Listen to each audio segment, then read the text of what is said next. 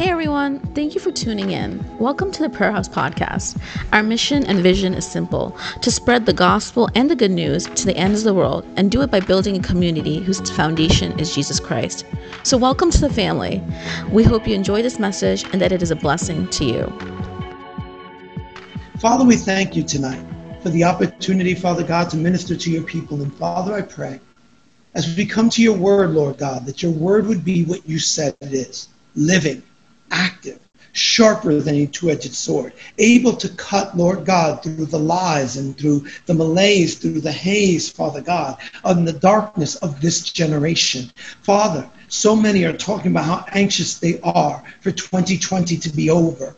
Oh Lord, but I know, Lord God, that you have brought your people to the knowledge of you for such a time as this. So, Lord, rather than curse the darkness, we say, light a light in us. For, Lord, you said that we are the light of the world. And I pray, Lord God, as your word goes forth, oh God, it would be fresh oil in our lamps, oh God. Oh, Lord, that the sword of your word would mm-hmm. trim the wicks, oh God, of our hearts and allow us, Father, to know you, to hear you, to come to you, to be blessed by you.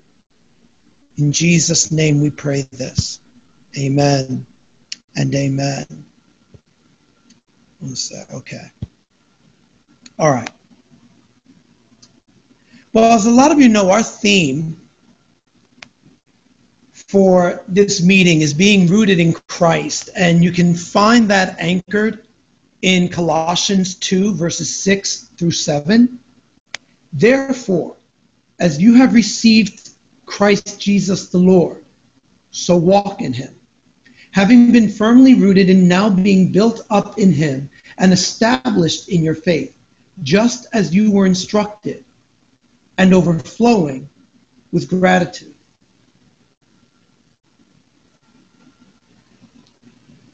As you have received Christ the Lord and walk in him, having been firmly rooted. My, my message tonight, I want to talk about what that means to be rooted in Christ. And I have three points and then five questions I'm going to ask you as a means of reflecting on the word that God has given us. Point number one Christ is divine and we are the branches.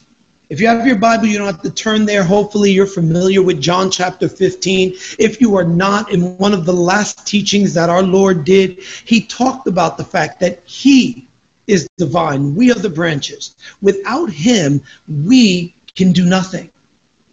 We can do nothing apart from Christ. There's so much. One of the worst parts about being a mature Christian is that you learn there's certain talents you've been given, there are certain gifts you've been given, and it becomes possible to do the work of the Lord without the Lord of the work. It becomes possible to sing your song. It becomes possible to worship, quote unquote, without the anointing of God because you know that a certain note will affect the audience one way, that this song moves people another way. You know which song has this impact. You know as a speaker, all right, that if you say this or you say that, it will affect people if you change the tone of your voice. But Jesus said that apart from me, you can do nothing. And that's why we need to be rooted in Christ. That's why we need to be connected to Christ. Without Christ, we bear no fruit. Without Christ, we can do things. We can get certain things done. But we can have no eternal impact. Listen, God has given me a gift, and I've come to the point, I don't say this arrogantly. I know how to use the gift that He's given me. Because of that, I could preach a sermon without the anointing and people would say, oh man, that was a great message. What a good public speaker. But preaching under the anointing, people will walk away and they may not remember me and they may not know that I was a good speaker, but they will know the power of God. They will know that their lives will change. If you have talent for singing, you can sing your song and move a crowd and put goosebumps on people's finger, but if you uh, on people's skin, but if you sing under the anointing of God, you can shatter shackles and break yokes that leave people in bondage. The demons that tormented Saul were not chased away because David was a talented singer. They left, they, they left Saul when David worshiped because David was an anointed singer. And there's a huge difference. And that's why it's key to be rooted in Christ. That's why it's key to be grounded in Christ, to be connected to the vine. Because without Him, we can do nothing. Without Him, we cannot bear fruit. But you have to keep in mind part of the process of that gleaning and bearing fruit is He also said, My Father is the vine dresser. Any branch in me that does not bear fruit, He cuts it off and cast it away. And for people say, well, you know, he's not talking about anything serious. He says, and they are bound up and cast into the fire. They're good for nothing but to be burned. Fruit bearing is essential, and I'm going to come to that point in a moment. But he says, if you are bearing fruit, some of you might be asking, because like I said, this has been a dark time. 2020 has become a very difficult time. Some of you are finished college and you know you, you came into 2020 with your eyes glistening and gleaning and the joy and you were just so excited. I'm going to graduate and i'm going to get a job and i'm going to be making good money and i'm going to pursue this. Some of you had plans of marriage. Some of you had plans of this or that or the other thing. And all of a sudden all that was taken away. And you may find yourself tonight even as a Christian, even as a mature, loving Christian, asking God, What are you doing? Why, Lord? Is this darkness? I mean, I can understand, God, why you would judge a society like ours. I can understand why the sinner falls into this judgment. But Lord, why am I suffering? Why did my uncle catch COVID 19? Why is my aunt in a hospital? Why is my mom? Why is my career on pause? Why is my future on pause? Lord, why is my dream and my hope being taken from me? And the answer Jesus gave is that every branch in me that bears fruit, the Father prunes it, He cuts it away. And so you've got to understand yes, the enemy comes to steal, to kill, and to destroy. And a lot of what you're seeing is the rising up of the enemy. A lot of what you're seeing in our day is preparation for the coming of the end and the times of the Antichrist, etc., etc. But part of why we fall into it, part of why we suffer hard times, part of why loneliness visits our homes, part of why suffering visits our homes, why death knocks on our doors at times, is because you see, if God doesn't prune us, if He doesn't cut away the waste, nothing new can grow.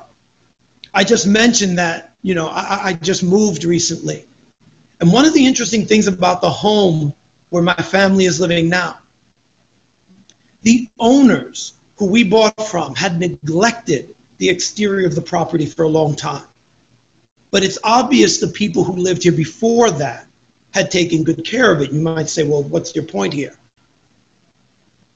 As we began the massive work, four, five, six, seven hours a day for days outside, trying to clean up, cutting back overgrown bushes and branches and things like that. There were certain plants that just looked like ugly, horrible, dead things. Literally, you would want to just rip it up by the roots and throw it out and burn it. And I listen, I'm not an incredible like landscaper or something like that. I pray for wisdom in everything I do. And God led me. There's certain things. He said, don't uproot that. Cut away the death. And as I cut away the useless branches and I cut away the dead branches, fascinating things have happened. Flowers have been growing, plants have been growing. Beautiful things are happening because what was dead and what was meaningless. And I know for some of you this may be hard to hear, but someone needs to hear this. I don't know who it is. But listen to me carefully. There's stuff that God has cut out of your life during this time that to you was beautiful, to you it was a dream, to you it was wonderful, to God it was a dead thing. To God it was all flesh, it was nothing of the spirit, it wasn't part of his plan. One of the things I tell Christians, especially mature Christians, the greatest enemy of a mature Christian is not evil. If you're a mature Christian and someone invited you to a wild party with drugs and alcohol and all kinds of, you wouldn't go. You know to avoid that. If you're involved in a relationship right now, maybe you're engaged already, and someone at your job started flirting with you, you know not to follow down that road. You know to avoid evil. So the enemy will tempt you with good, with a good career, with a, a good relationship, with a good dream, with a good plan that wasn't from God. See, it's not that what you're pursuing is good, but it was dead in God's eyes. God saw the death and he saw behind it what he wanted to bring out. So God is pruning. God is cutting things away. God is removing death. God is removing negative influences. But he also prunes us. Because if we do not taste of the pain of this generation, then we have nothing to offer the hurting. How dare we speak to people who are suffering and hurting in this time? and we're prospering and everything is going right. When you speak to them about the power of God, they'll say, You can say that because you live in a privileged situation. And some of you, yes, God has protected you from the evil of our day. Your family is well. You are well. And praise God. Give Him glory for that. But there are other areas, areas of the heart, emotionally, loneliness, depression is attacking Maybe it's not COVID, but certain other issues are coming into your body now. There are other things that you're confronting. We suffer through our pains and we go through our trials and we endure the things that we have to endure so that when a hurting generation comes to us, we have something to offer that makes them say, Wow, how are you able to endure? How are you able? Why are you prospering at a time when other people are suffering? And your answer isn't, well, I've always prospered and my life has always been good. And it's always been ice cream cake and velvet, you know, cake, and it's been wonderful every step of the way. I've never had a bad day. No, no, no. I may be prospering now, but let me tell you the trail of tears that my current prosperity is built upon. Let me tell you the suffering that my current joy is born out of? Why do you always seem so happy? Because I've seen depression and come out of the depths of it. And so God is pruning and God is cutting away because at the end of the day, He desires that you bear fruit. And that is more important than anything. So let's talk about number two bearing fruit. In Matthew chapter 7, in fact, the most important piece of scripture in all the Bible, Matthew 5, 6, and 7, greatest sermon ever preached. Jesus' Sermon on the Mount. In the seventh chapter, right around verse 15, he talks about being weary of false prophets. And he says that we can recognize the true from the false by its fruit. A good tree cannot bear bad fruit, but a bad tree cannot bear good fruit. The two just don't happen. You don't plant apple seeds and get an orange tree. You don't plant a strawberry bush and find pears growing out of it. We're to be known by our fruit, and that's dangerous because today we live in a generation of Christianity where everything is, well, God knows my heart. God knows my heart. God knows my heart. Well, it doesn't matter. God knows my heart. But if you read through the book of Revelation at the beginning in chapters 2 and 3 in his letter to the churches, what does God say? To every single church, he knows the heart. How? Because he sees your works. Jesus says, So let your good works shine before men so that they would glorify your Father in heaven. It is essential that we bear fruit because we will be known by our fruit.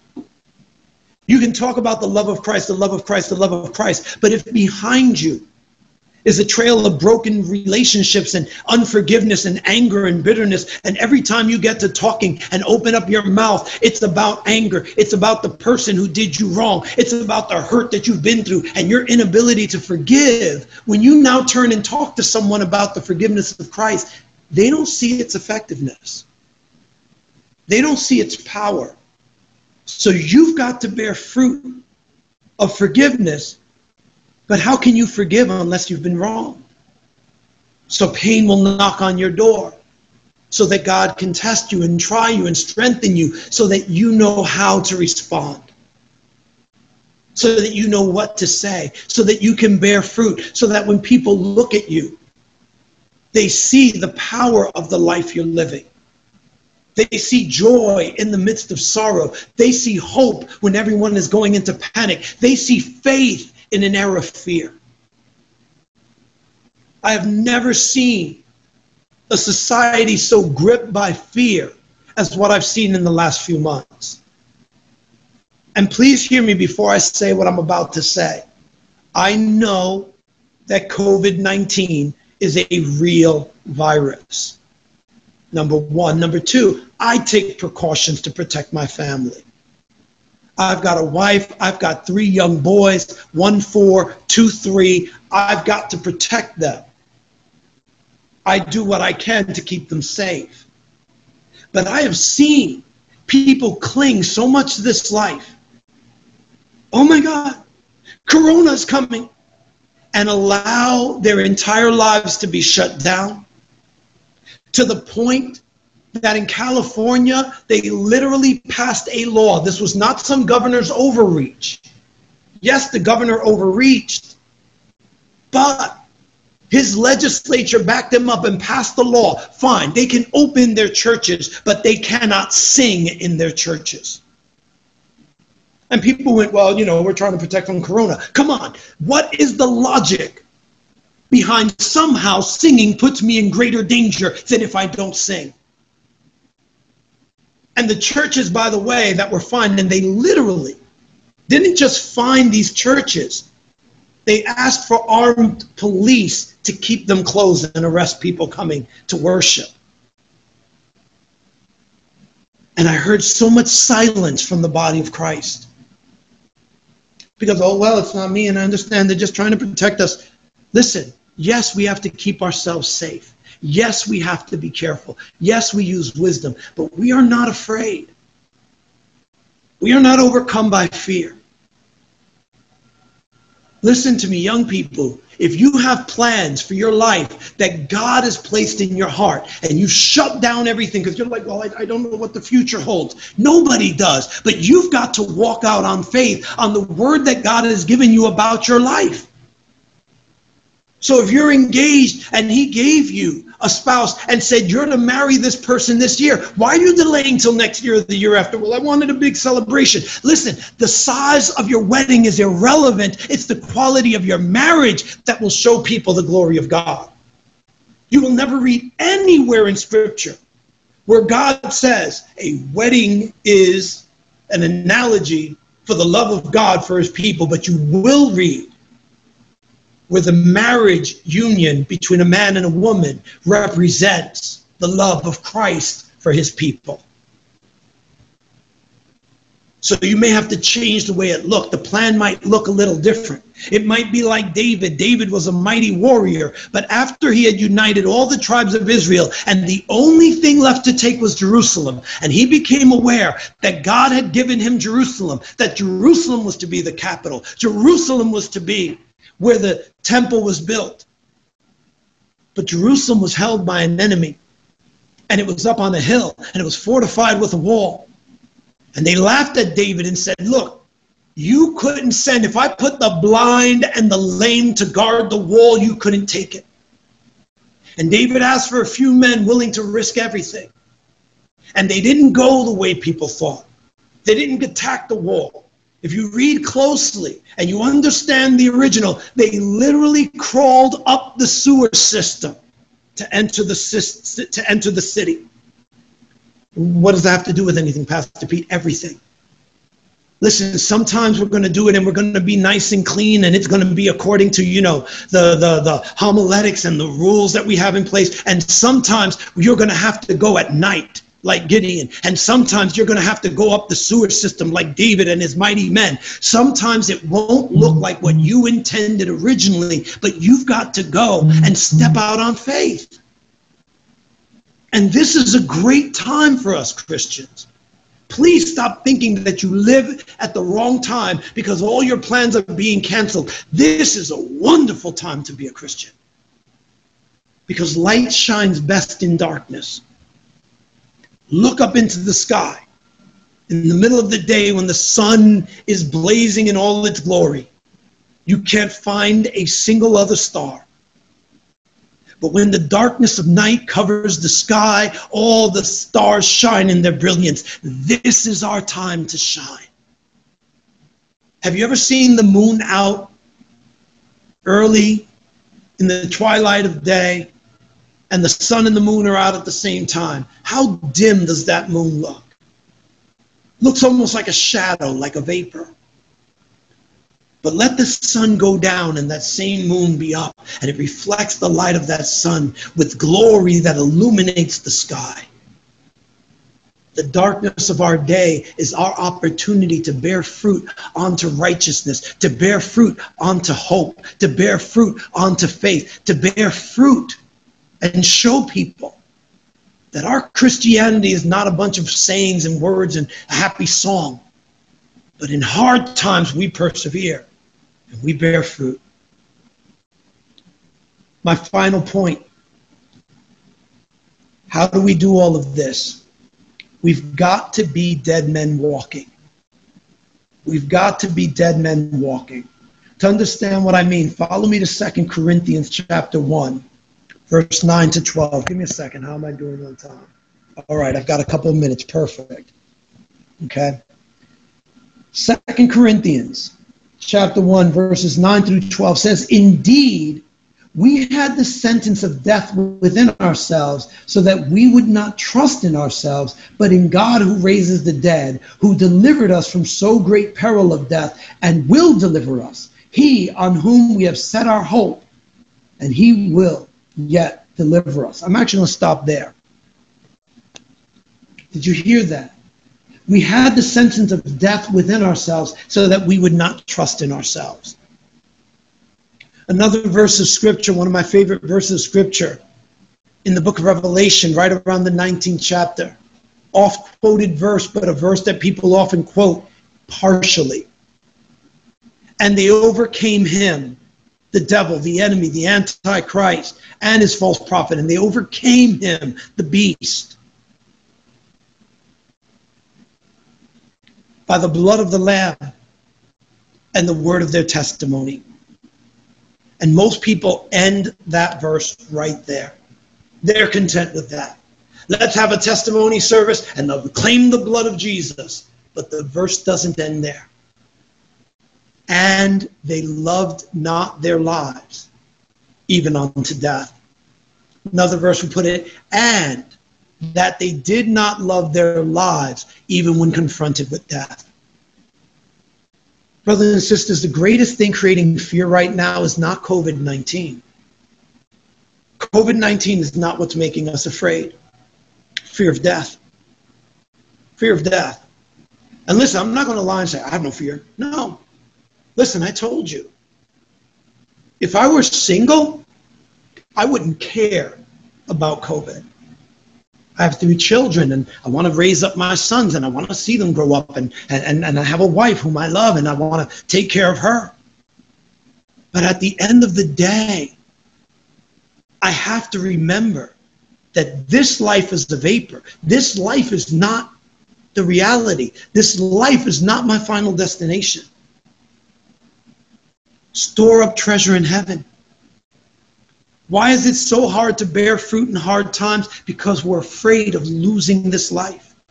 We're afraid of losing the promotion, afraid of losing the opportunity, afraid of losing that job, afraid of getting sick, afraid of dying, afraid of getting hurt, afraid, afraid, afraid at the end of the day of death.